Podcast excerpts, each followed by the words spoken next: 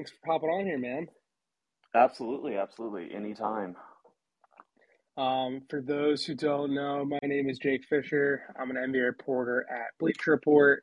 Um, pleased to be joined today by my buddy Tim Cato, who has been described as both a hipster and an egomaniac, but I just know him as a good reporter of the Dallas Mavericks um, for the Athletic. Tim, how's Salt Lake City treating you? I think uh, narcissist, not egomaniac, was the uh, was the preferred terminology there. Salt Lake City's okay, man. Um, I can see the mountains from my hotel room, which is always a nice thing. Um, I don't see any beehives around here, so the Sheraton is not where Rudy Gobert got stung today. But it's a nice place. I actually was I was talking with someone this morning at shoot around, and uh, they were saying that a lot of NBA players come to Utah, uh, come to the Jazz, and when they leave, they keep their houses, like a, a good proportion of them, a, a good number of them, because they buy out in Park Slopes or Park Cities, I should say, yeah. and it's just a beautiful place to be. You know, it's it's it's the same concept of as as having a uh, a beach house, but you know, you're right in the mountains and in the snow and it's just it's you know this Sheraton specifically not the most beautiful place I've ever been. but I can imagine that the further up you get into the park cities and into the into the actual slopes, it's just it's just gorgeous. So if I was an NBA player, I would probably also buy a house, leave the jazz, keep the house, have some bees. Those are all things that are on my on my wish list so, so you're saying Tim Cato on the record that if you were a member of the Utah Jazz, you would happily leave the franchise, like so many players have. Oh yeah, yeah, like like Gordon. I would Gordon Hayward it, but I'd keep my house. I mean, that's kind of a good place to start here. Like you bit you were at games three and four. You're there now. I mean, I, I hear what I hear on the league, but I'm not there on the ground. Like is it palpable the kind of feeling of what's at stake for this Utah Jazz team during the series? A, a little bit, a little bit. Um, I think the Jazz feel that the chemistry issues have been overblown to an extent. Yeah, obviously, um, obviously yeah, they feel and, that way. Of course, of course, and you know, I, I mean, I guess, I guess it's a matter of perception and how much are they perceiving this chemistry stuff to be an issue. Like, I, I, don't think they truly have any issue playing with each other, but it's also not overblown to say that this is the last gasp of a of a team whose core has been around for several seasons now. Assuming Dallas does win this series, I don't, I don't think anybody would deny that changes are coming this off season and then very possibly at the deadline. You know, it, it might be kind of a two step thing where, you know, they changes happen to the team this summer with Donovan and Rudy staying as the focal point. But if that doesn't work, you know, you're really looking at the deadline as, you know, a, a time for something more dramatic to happen for, for one of these core pieces, one of these two stars they've built around for so long. You know, I, I think that everybody understands that. And, you know, just listening to people talk about the jazz, you know, hearing how people invested in the jazz are talking about them, there was certainly real, real disappointment and frustration, especially after game three, after Utah, you know, the Jazz came back to Utah, tied 1 1, and once again lost a lost a game without uh without Luka Doncic playing. And so I, you know, what their perception is of how much they're being talked about, these chemistry issues are being talked about, the, you know, very real possibility that this team's future is is fading, is is on a is on a ticking clock. Um, you know, I think it's all true. Yeah, the degree to which it's true, I, I'm sure could be argued and quibbled with, but but yeah, just being here, it's it's definitely everybody knows, everybody understands. I, I don't think there's any doubt about that. Well, the Jazz were clearly shopping around for wings at the deadline, and I mean Joe Ingles' injury kind of put the nail in the coffin of his time there, and it both guaranteed he was going to get traded because I don't think it was a guarantee at a certain point. I do think, I mean, at last year's draft, he was being talked about with teams, and the Jazz held on to him. He's an integral member of their core, culture setter, veteran guy. He's been there. He, he sets the tone. I mean, I've spoken with him a handful of times. I don't know the guy personally, but everyone around the league really likes Joe Ingles. Very Do you think he has bees at his positive house? guy. I don't know if he has bees at his house. I don't think I, he I, does. I bet he does. He seems like a guy who would have bees at his house. For those who are not aware of the, the B reference, uh, Rudy Gobert, do a little Google, Twitter search, what have you. His face has been ballooned by being stung by at least one bee from the beehive that he keeps at his house. Um, I am a honey proponent myself, or a proponent of honey myself. I put some honey in two cups of tea I had this morning, Tim Cato, but Wow. Um, I ha- would never really seek the opportunity to have a beehive, especially tending it before a critical game of this magnitude that we're discussing. Yeah, I hear you. I hear you. Um, two cups of tea. Are are you a are you an like English breakfast blend tea guy? um, this What are we morning I just had a just had a quick uh, bag of raspberry, but uh, typically Oh, I'll get some more some more intense flavors with the whole little pot and everything. Um, but back Did but you back to see? task. Oh, I, I want. I, I have one more sidebar on this on this uh, bee story. Uh, this bee catastrophe. Um, did you see the image? Um, I saw the image without context, and I did see the in in the this I guess it was Snapchat where Rudy posted that uh, medium that I guess is still relevant. Uh, the caption he had on it, I, I I saw the I saw like a glance at the photo, and as I was scrolling, I was you know like halfway through a workout or something. I don't know, so I didn't look at it long. I didn't notice that his face was swollen. All I saw was the caption, and I thought the caption was a subtweet of something, of like presumably his teammates.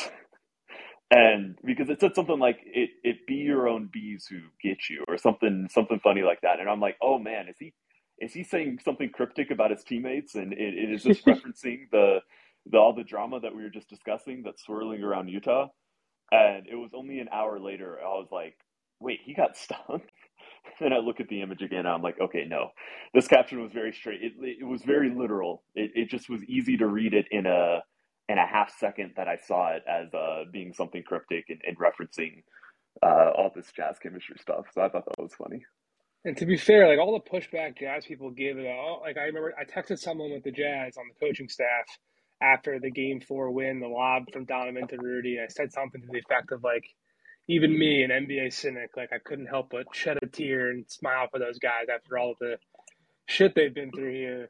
And he was like, no, I mean, what, what like what shit have they been through? Like it's kind of, it is kind of, it's noteworthy, I think, to the degree of how much they don't they they they try to pour cold water on that notion. But um, to bring it back to the Joe Ingles point, which I was gonna bring it back to Dallas, um, when Joe was bit by the injury bug, like that segue, um, and he tore his ACL, um, you know, I think it both increased the likelihood that he got dealt, which he obviously ultimately did, um, but also lowered the value of what the Jazz could get back for him. And the, the word since last year's draft, when his name first started popping up, was that the Jazz have just been in dire need and uh, are looking to acquire veteran wings who can be better defenders on the perimeter. And um, they didn't. They didn't do that. You know, they they got back Nickeil Walker or Alexander Walker, um, who represents like a former first round pick, like a young uh lottery ish talent that like they didn't have on their roster to attach with Joe Ingles and a first to go get someone like a Jerami Grant. Um so that was a good addition for like the general uh roster construction, asset collection, whatever you want to call it for Utah.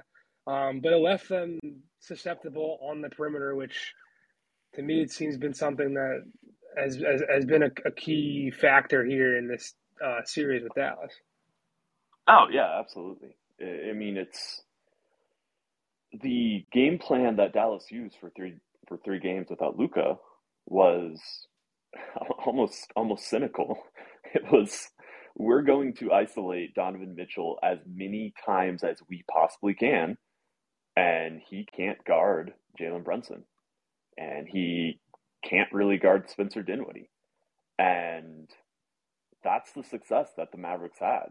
Uh, that's why they won two of the first three games, and honestly, you know, clearly the series is now in a still in a good place for Dallas, up three two with a chance to close out. But as a you know, a lot of us, it wasn't just me, but I, I certainly was one person after Game Four, which they lost, um, you know, by a point.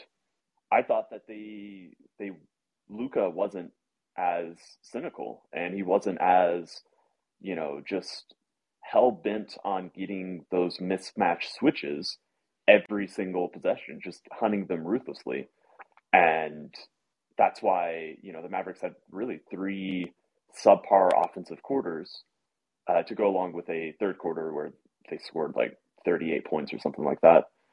And I thought that they could have won that game as well if, if they had really, really targeted and kept pushing, you know, those and, seeking out those mismatches because it's just very clear that Utah doesn't doesn't have the perimeter cast that they they need to be a a you know a defense of this level. Um, you know, it's it's the whole Rudy Gobert thing. It's not Rudy Gobert's fault. It's it's the defenders around him. And when you know, in, in a lot of ways, Utah has built their team around Rudy on the defensive side in the same way that Dallas is built around Luka on the offensive side, where Rudy is the guy who you know uh, you know, rising tides raise all boats. You know, he amplifies the defensive ability um, of everybody around him on that end when he's able to play this drop coverage and able to roam around the paint and cover up mistakes. But you know, when Dallas has found ways to punish that,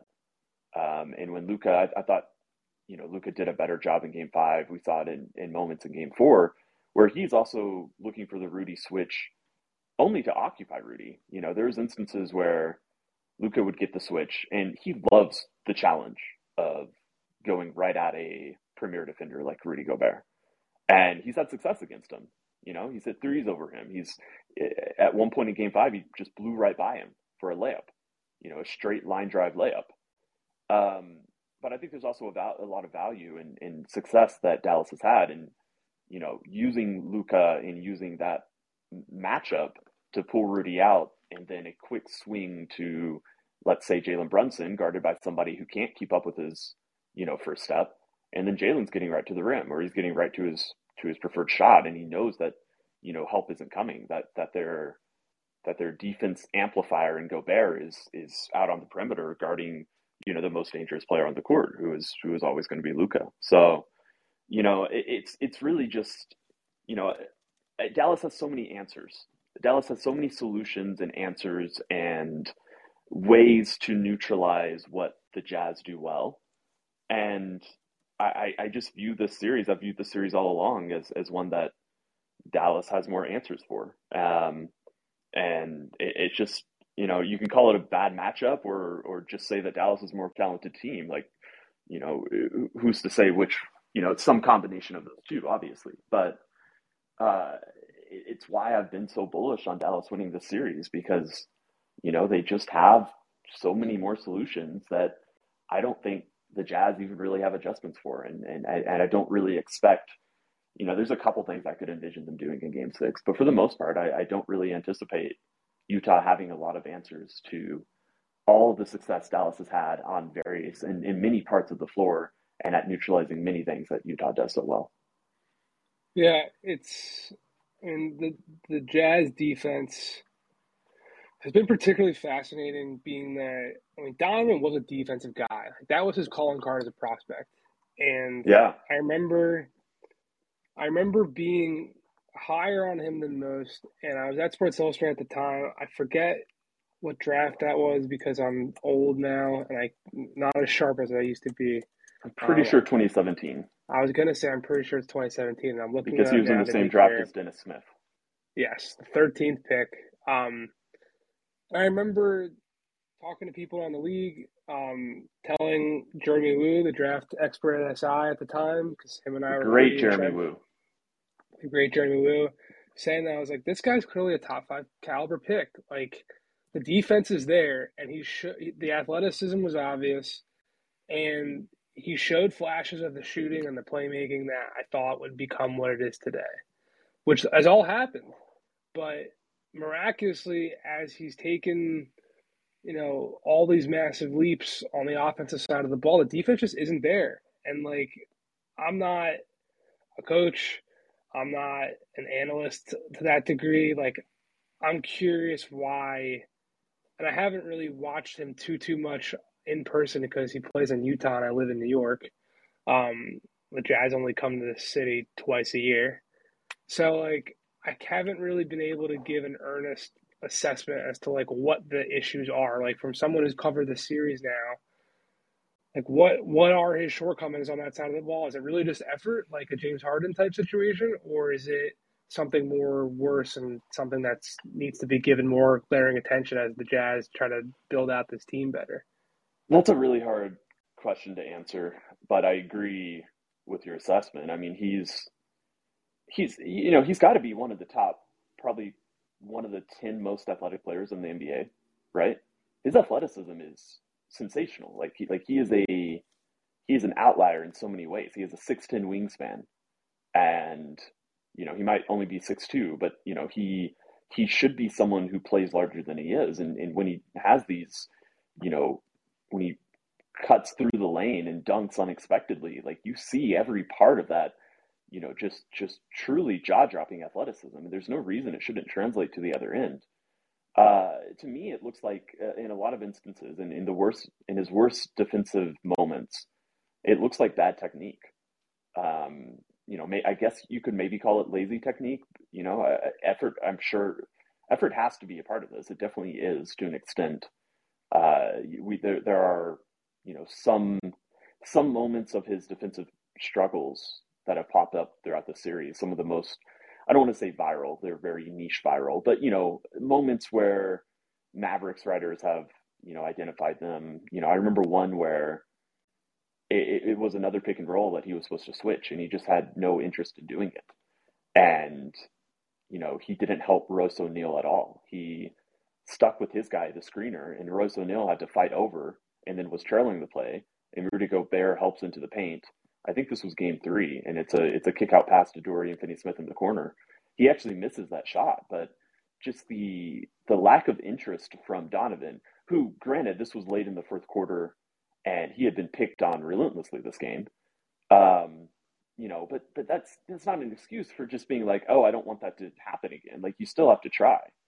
So there, there's definitely moments of effort we've seen. There's another moment where he, you know, is is uh, closing out on Spencer Dinwiddie on the perimeter, and his closeout is just way too strong, and he kind of gets and plants his feet, and Spencer just goes right by him for a layup. Um, and so I, I, think there's some effort. I, I think there's some um, mentality of I'm the best offensive player on this team, and I'm you know it's not as important for me to be the to be the defensive you know to be a defensive leader or, or I don't need to pay as much attention to that side of the ball.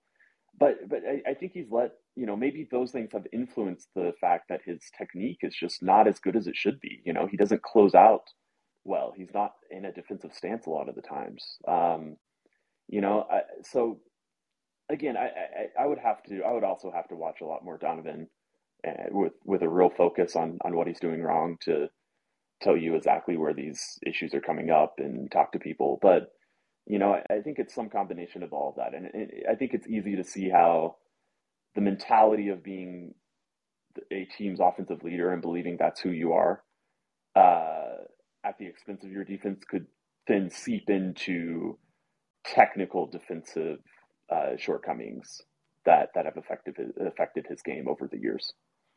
Yeah.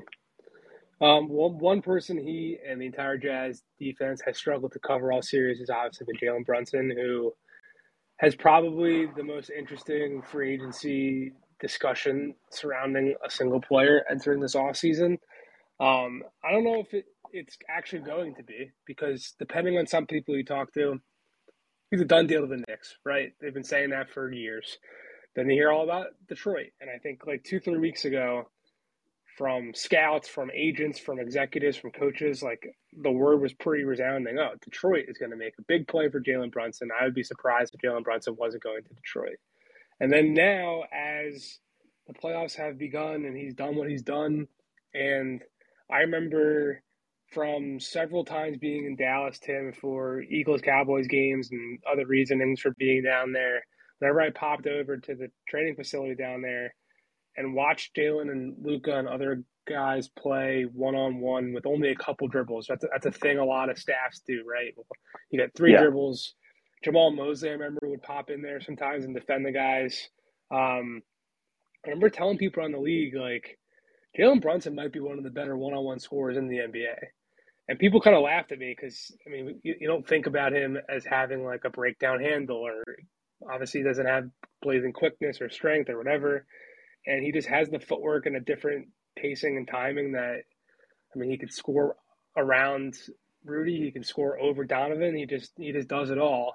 Um, and and the word now has been about oh you know Dallas is going to do what they can to to retain him and to keep him, but I mean there's just there's just so many different outcomes that could come into play there, depending on what his real interest is, depending on which teams can create. I mean, which team being the Knicks, like, can they make?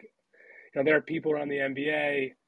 Um, one person in particular who used to work in this Knicks front office, um, who told me that he believed the Alec Burks, Nerlens Noel trade talk at this deadline was specifically to clear cap space to sign Jalen Brunson.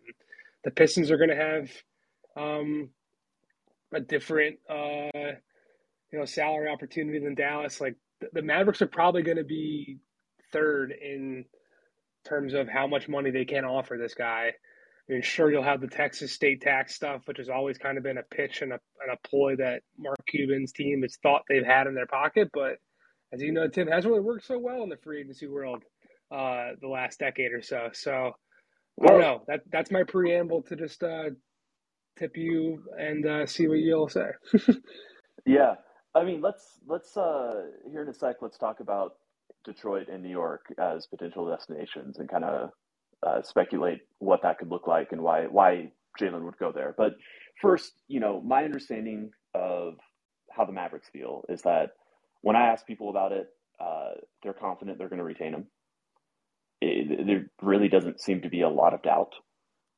I've now, I've I've uh, I've been told before about certain things that the team is very confident about, and and then uh, you know it doesn't come to pass. So that that only means so much. But I will I will say the team isn't looking at the summer and looking at Brunson's free agency and being like, oh well, it's going to be really tough to keep him. You know, that's not the words that are being circulated around the franchise right now. Mm-hmm. Um, it's a yeah, it's a they're, they're confident. They're confident. Yeah, they're confident they're going to retain him. I can also tell you that Jalen wants to stay in Dallas. He really likes Dallas. He really likes playing with Luka. He likes his fit with Luka. I I do not believe that he is someone who views himself as needing to leave Dallas or you know even per se leaving the shadow of Luka to continue his career. And I, honestly, I, I could I, this is just speculation, but but I could imagine those first few games of uh, you know this series without Luka. Um, you know, I guess it could go either way, but but my hunch, knowing Jalen and knowing how he feels, is that you know he feels that that's probably a good thing for him staying in Dallas. That you know he I, don't again I don't believe that he feels he must be a lead guard somewhere or that that's part of his desire. I know he loves Dallas. I know I know that uh, you know, if if the money is even, then I'm almost certain he's coming back to Dallas. Um, Dallas has his bird rights; they can offer him five years. So, you know, you know, you you say other teams might have financial advantages. They might in the sense that they're they value him higher, but I don't think you know there's there's nothing Dallas. There's no reason Dallas couldn't keep him if he wanted if they wanted to. I don't believe Jalen wanting to run his own team and again, if you went to Detroit, he'd be right back in a very similar situation with Cade Cunningham as as the you know the heliocentric offensive player, yeah, you know maybe Jalen Jalen would be a few steps ahead of uh, of, of Cade in terms of his career. Uh, so maybe he'd have more room to carve out a more concrete role as a one A one B star. But I don't know how much different it would be. It, you know, it'd basically be taking a, a somewhat similar situation to Luka, and but but taking a step back in terms of where the team is at in terms of rebuilding and, and playing in the postseason. Um, you know, well, so, so I'll, I'll, stop. I'll stop you there just to okay. say, to me, I think a difference would be. I use this example all the time, and I probably have to come up with another one because now it's a bit outdated. But like, would he want to be the David West signing with Paul George's Indiana Pacers and be that veteran guy who this young group kind of looks at and as, as as their leader, as someone who's been there before and kind of the OG of the group who can be the, the wise man and say, this is how you do it. This is the way we move forward. This is how you win in this league. This is how you be a professional. Um, maybe that's something that's appealing to him because also, you know, it doesn't seem to be the way things are trending. Um, it would seem like Jerami Grant would be unlikely to remain in Detroit. So that type of veteran starter leadership guy would theoretically be that that theoretically be a void he could fill. If that's something he wants, that that'd be different than what would be in Dallas. Like, sure, the on court role will be very similar as being the secondary ball handler to Cade as he is to Luka, but I mean, Luka is the solar system, the constellation, everything in Dallas, right? So maybe that's something that's more appealing. I, I don't think it would be for my understanding of yeah. If Jalen. you were a 25 year old Jalen Brunson, I, I, that doesn't seem appealing to me. You know, like he's only had so many NBA experiences. He's not at, at 30.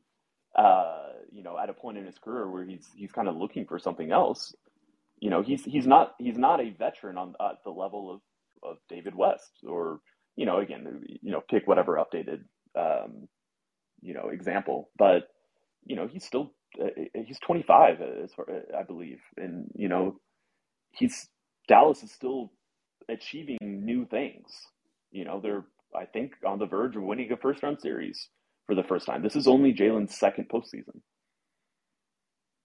They're they're I mean, I fully expect them to win tonight. Um, we'll see if there's a, a last big fight in Utah, but as we talked about at the top of the show, um, you know, there's just there's been there's been bad buys with the Jazz. You know, like when when I showed up to Barclays for Game Four, the arena did not feel the optimistic energy that I felt there before Game Three, and people on the ground weren't talking about the same type of oh, you know, if we win, you know, then it's tied, we could tie it up at Game Four.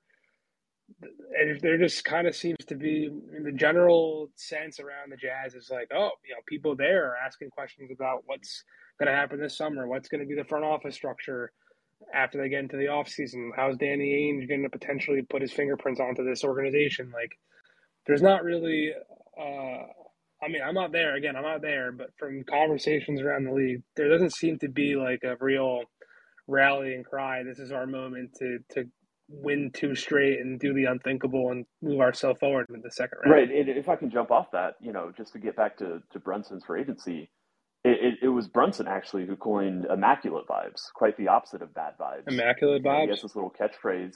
Yeah, and he's been dropping this you know, for I think a couple seasons now uh, regarding the Mavericks. And, you know, again, I, I, think that's more proof. Again, I, I can tell you, I've talked to people in his camp. I, I know that he wants to stay in Dallas. I believe that.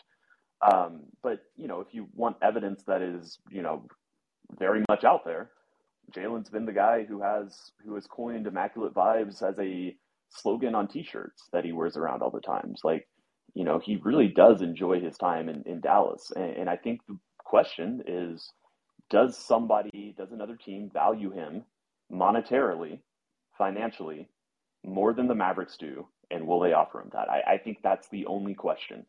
Uh, I think if money is even, he's back with the with the Mavericks. If the Mavericks match whatever else is being offered there, you know, he's back with the Mavericks. The the question is whether he would take a little bit less uh, on a yearly basis to take that five year extension that he wouldn't get. Uh, you know, you get four years with other teams. Um, you know, I think that's that's the big question. Um, I, I, guess I guess even like what what what do you think? Like, what have you heard New York and Detroit is valuing him at? Do you think this is the contracts that they would offer him, that they would that would they would dangle, uh, you know, to his agent for this upcoming free agency? Are are we talking eight figures? or nine figures, yeah. I should say. Are we talking 25 million a year over four years? We're getting close. I mean, the yeah. original numbers were Lonzo Ball, Fred Van VanVleet, that 484 type range. And I mean, it's definitely over 90, that's for sure. And I do think the fact that there's three teams involved, he's going to get to that 100 number. I do. So, um, does that mean that, you know, can Dallas get him at 5 120, a little bit where John, a little bit below where John Collins was? Um, so it's a little bit less AAV, but obviously 20 million more. Like, will that be the difference? Maybe right. to your point, but I, I do think I'd be shocked if his number's not 100 right now. I really would, just based off of what the interest is, and it's not it's not really prevalent now, but next summer it will be. Next summer, 2023 is basically going to be 2016 all over again, where teams are going to be prepared for a boon in the salary cap with the new TV deal coming in to 2025, and teams are going to start um, being a little bit less reticent to cut some checks. Let's say. Um, I mean, I think every front office in the league right now is far more um, cutting edge and responsible and analytical than they were even just six years ago. Um, but I do think a team, if if some player that they really covet, that they really desire, if their you know bidding war gets up to a certain level that they might be a little queasy about, I could see a team saying, you know what, in two years when there's still three years left in that deal, if it's Dallas, or there's still two years left on this deal, if it's Detroit or New York, as the new TV deal is kicking in, um, I, I could see those teams starting to think about that. But, that's that's also why Dallas should retain at any price, right? You know, even if it's even if the valuation is a little higher than their they would otherwise be comfortable with, even if they can, you know, feel like they messed up by not extending him that 55 million contract extension when they had the chances to, which we can circle back to that and talk about that. But uh, you know, Dallas has to retain him just for asset management. I, I think I think it's the thing that makes the most sense for their franchise. Brunson has quickly become their best option as a centerpiece of a deal for a larger star. And previously, it would have been, you know, it, it you know, who Brunson was even a few months ago didn't feel like, uh, you know, it didn't feel like he had enough value as a player to be the centerpiece for a true star, a true superstar, should one become available. And again, we like superstars can come available in moments. It, it feels silly to even kind of speculate about which one. But you know that Dallas is, you know, that you know, you, we all understand how Dallas operates, and that they're always seeking out stars, and that they're always wanting to be positioned. Like you know, Mar- I mean, like Brunson, Dinwiddie, Josh Green, and as many picks as you can offer. That's a more appealing deal than anything they had before the trade deadline, right? For who though? You've got Luka, right? So, I I see your point, but what type of player is going to become available that's going to be worth that package?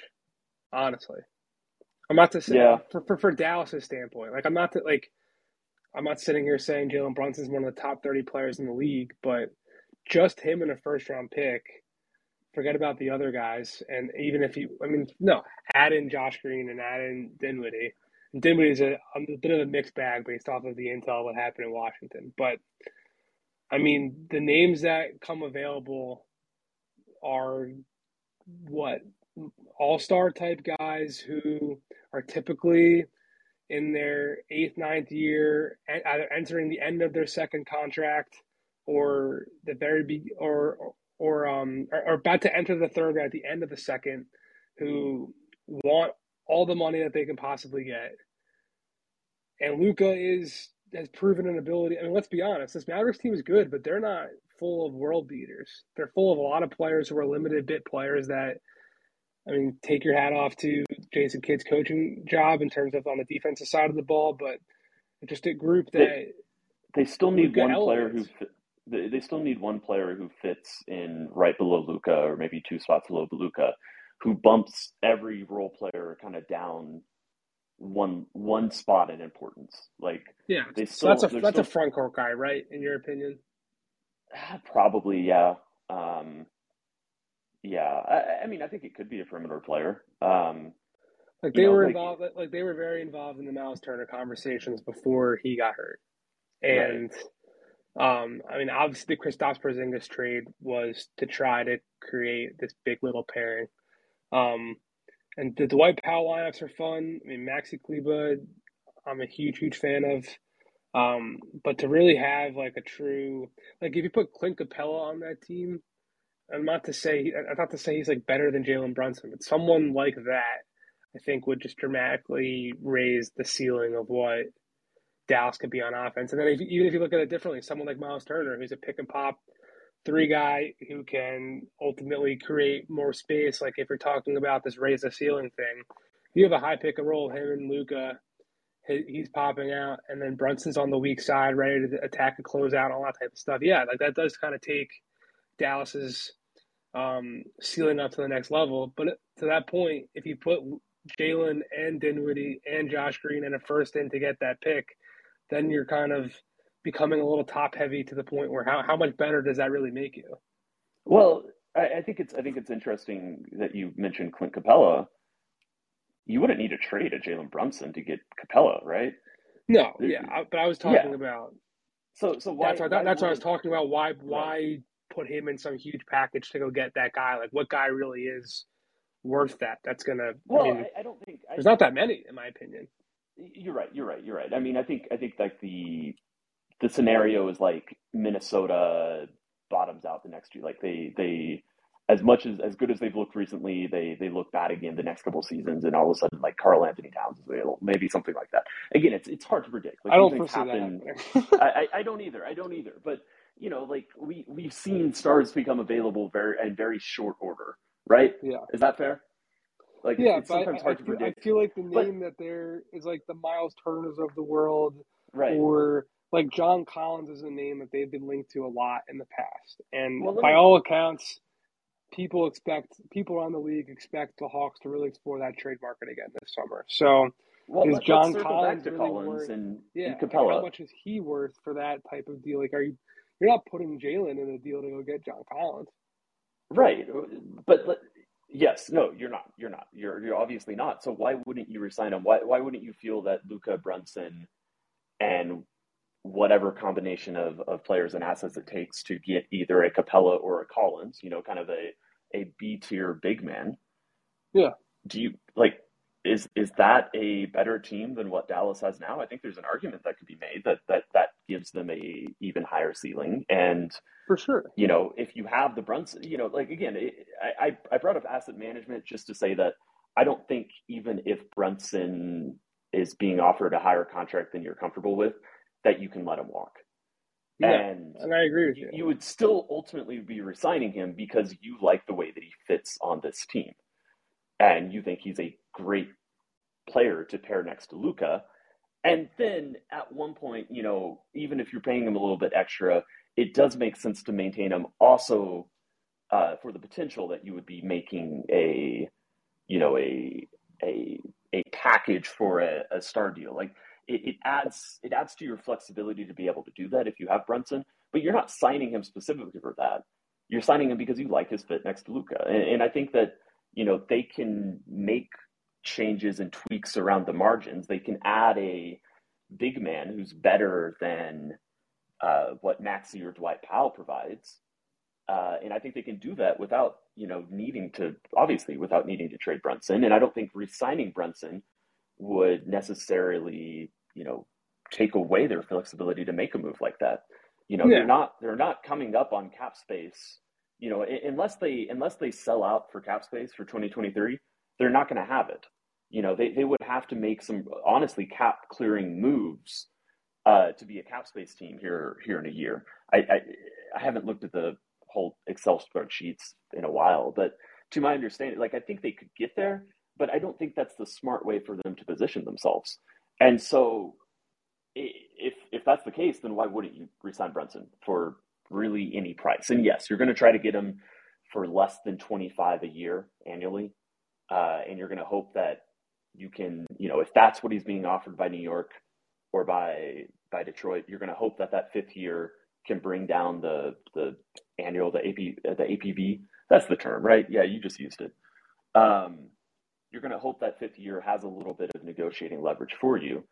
But it, it just, I don't see any scenario where it makes sense for Dallas to not resign him, unless we're talking like a sign and trade with New York that brings back RJ Barrett.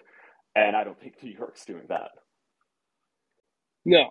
Um, and to be clear, I believe that paying Jalen is worth it. I, I just was pushing back on the thought of paying him to then keep him to be the asset to go get a star. Because like short of Giannis, who obviously the Mavs were on on on both knees, hands up to God, praying was going to sign, uh, or wasn't going to sign an extension, was going to test free agency last summer, and obviously right. he does that, and then he wins the title, and the rest is history. But like outside of someone in that tier saying, "I want to come join up with Luka," and I don't know if that's going to happen. That's not, that's not to say that people wouldn't want to play with Luka, but I mean, I just there aren't that many guys in the league, obviously, and I don't think any of them are really in a situation um, that is going to go bust anytime soon. Like Bradley Beal, I don't think is worth that package for Dallas in particular.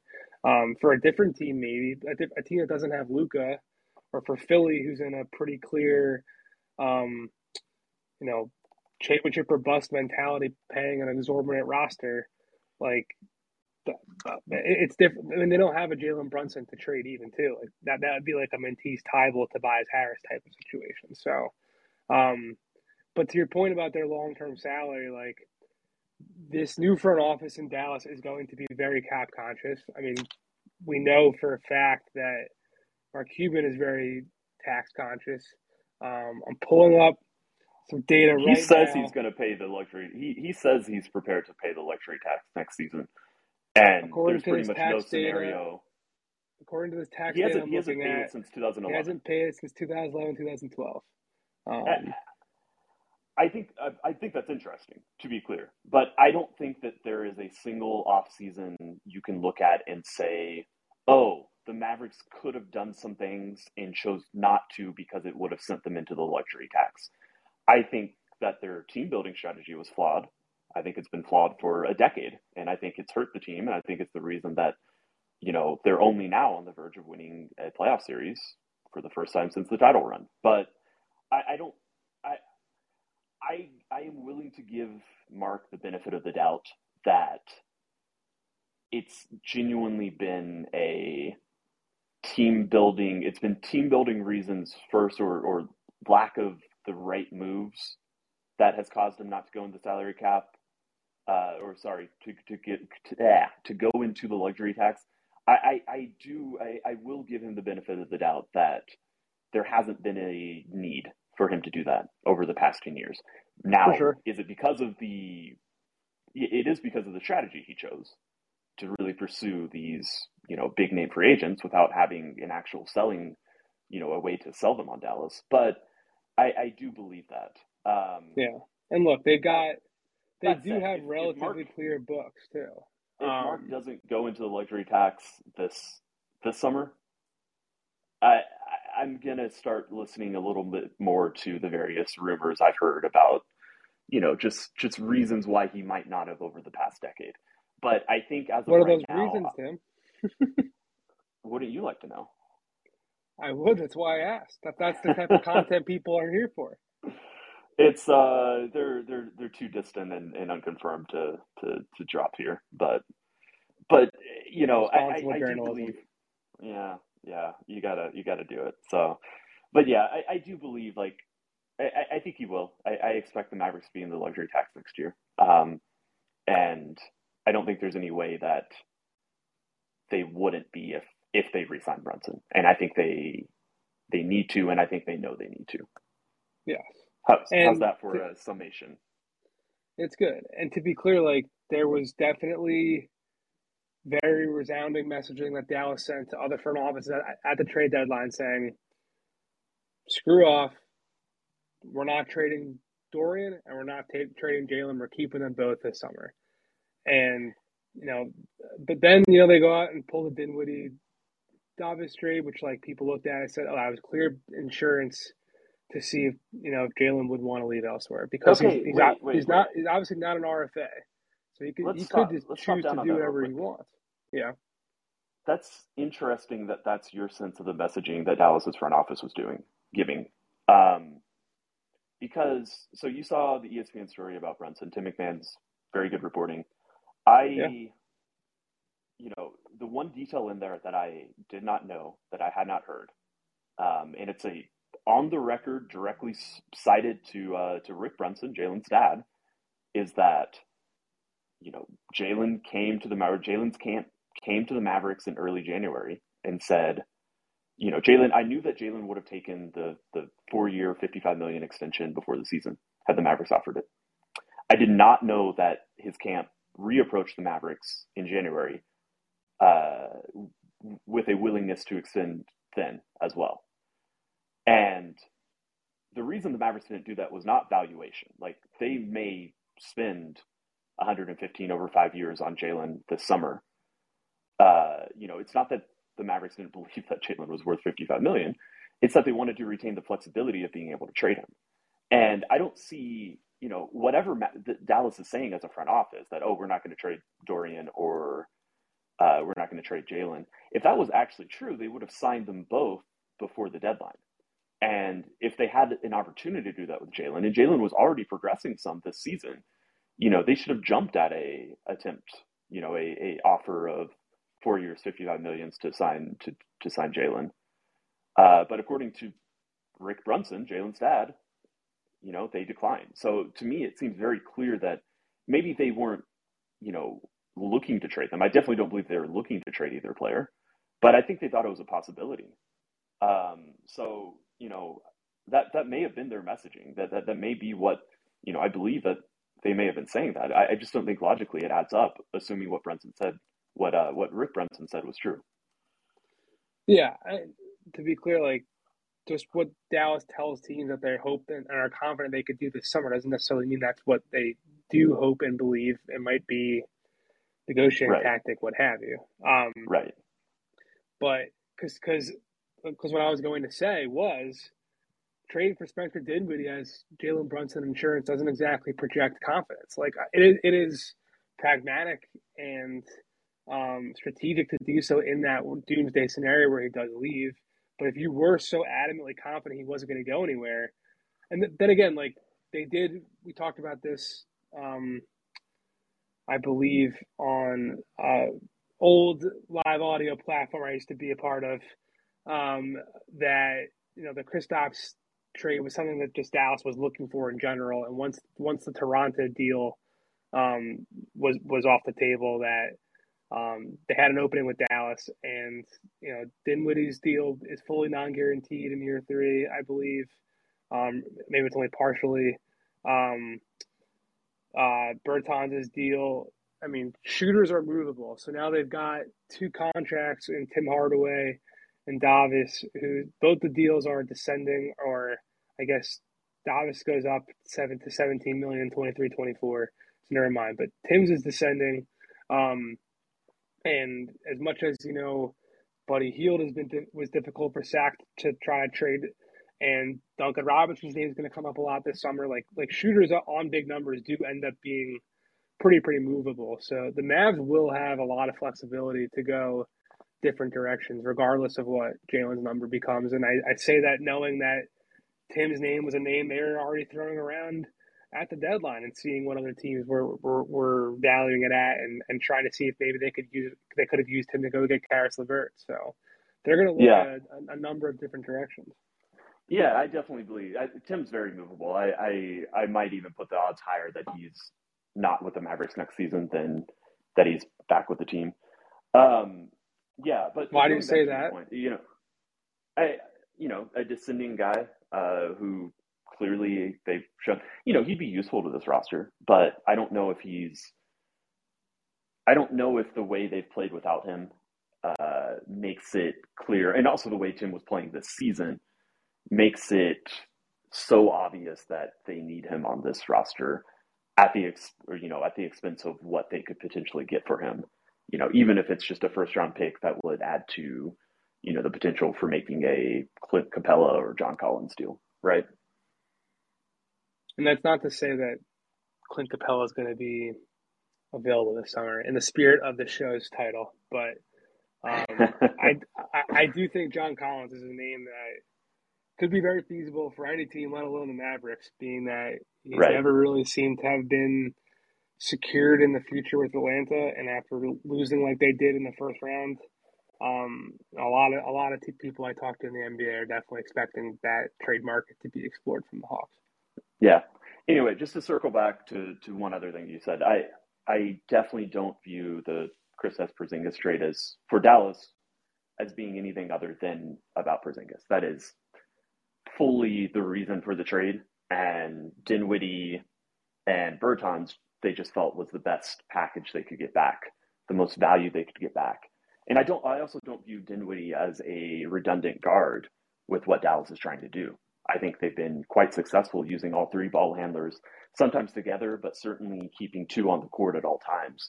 That's something that Jason Kidd and Igor Kokoskov, you know, the guy who runs the offense, uh, have both been, uh, you know, very adamant about doing. About you know, have felt like it's been a good addition to the team, if you will. And so you know, I, I don't, I don't, you know, I guess you could view Spencer as as emergency. I just don't think the deal was done for that reason. I, I don't think Dinwiddie should be viewed that way. Um, so again, all, all that is to say that I, I don't see that deal as a reason to think that Dallas is already preparing for life without Brunson. Yes. Um, I was just sharing a skeptic's point of view from that's fair. Rival front offices. Um, that's fair. That's fair. 450, but we've run a little long. I've asked you a bunch of questions. I've, I've asked you a bunch of questions all uh, all hour. Do you have anything you want to ask me? Um, I I think I got my questions in as as we were kind of going along. um, you know, do you have anything else fun to share that's uh, Dallas related? anything else fun to share that's Dallas related? Um, I mean, I know Tim McMahon talked about it on, I believe, Zach Lowe's podcast at one point. Um, in the conversation of like, will the Jazz blow it up type stuff, there's definitely been some Rudy Gobert Dallas smoke that's been interesting to me. Um, especially being that Luka's kind of toyed with him and seemed to not really respect Rudy as a fearsome defender by any stretch. Um, just based Have you on my body language. Have you heard my theory about why uh, I think Rudy isn't respected by his by other stars around the league? Give it to me because it's definitely a thing that people talk about. Yeah. Well, I think I think as with all things that there are multiple reasons going into this. Some of it is personality. I, I think there probably is some Eurocentric or Euro bias that uh, stars have. I think one aspect of this, and I think Giannis uh, dealt with the same thing, uh, if you remember his his whole tiff with uh, with James Harden, I think that stars like James Harden and, and like just super skilled stars don't respect someone who can go to the line and shoot a normal looking free throw.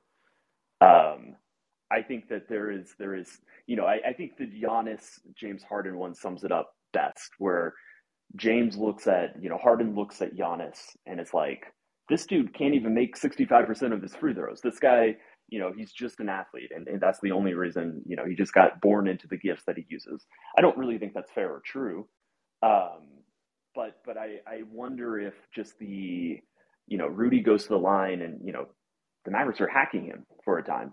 And, you know, I think there is probably some Eurocentricness to that as well, because like nobody ever disrespected Shaq, you know, who was also just absurdly physically dominant, dominant and, and couldn't hit his free throws. But I wonder if these guys who have spent so much time working on their craft, uh, jump shooters, you know, players who get their points in some of the most difficult ways possible, just look at someone who's being purported as a star and he walks to the free throw line and he can't even knock down one of two, uh, or he airballs it, and they're like, "Screw that dude!" Like, like I worked for this. You're just tall and big.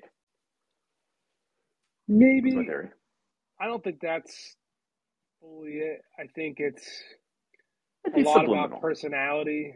Um, I, I mean, yes, I think it's more about personality. I think Giannis is the one example because it's like, why would anybody dislike him except for, you know, he's not a dislikable person.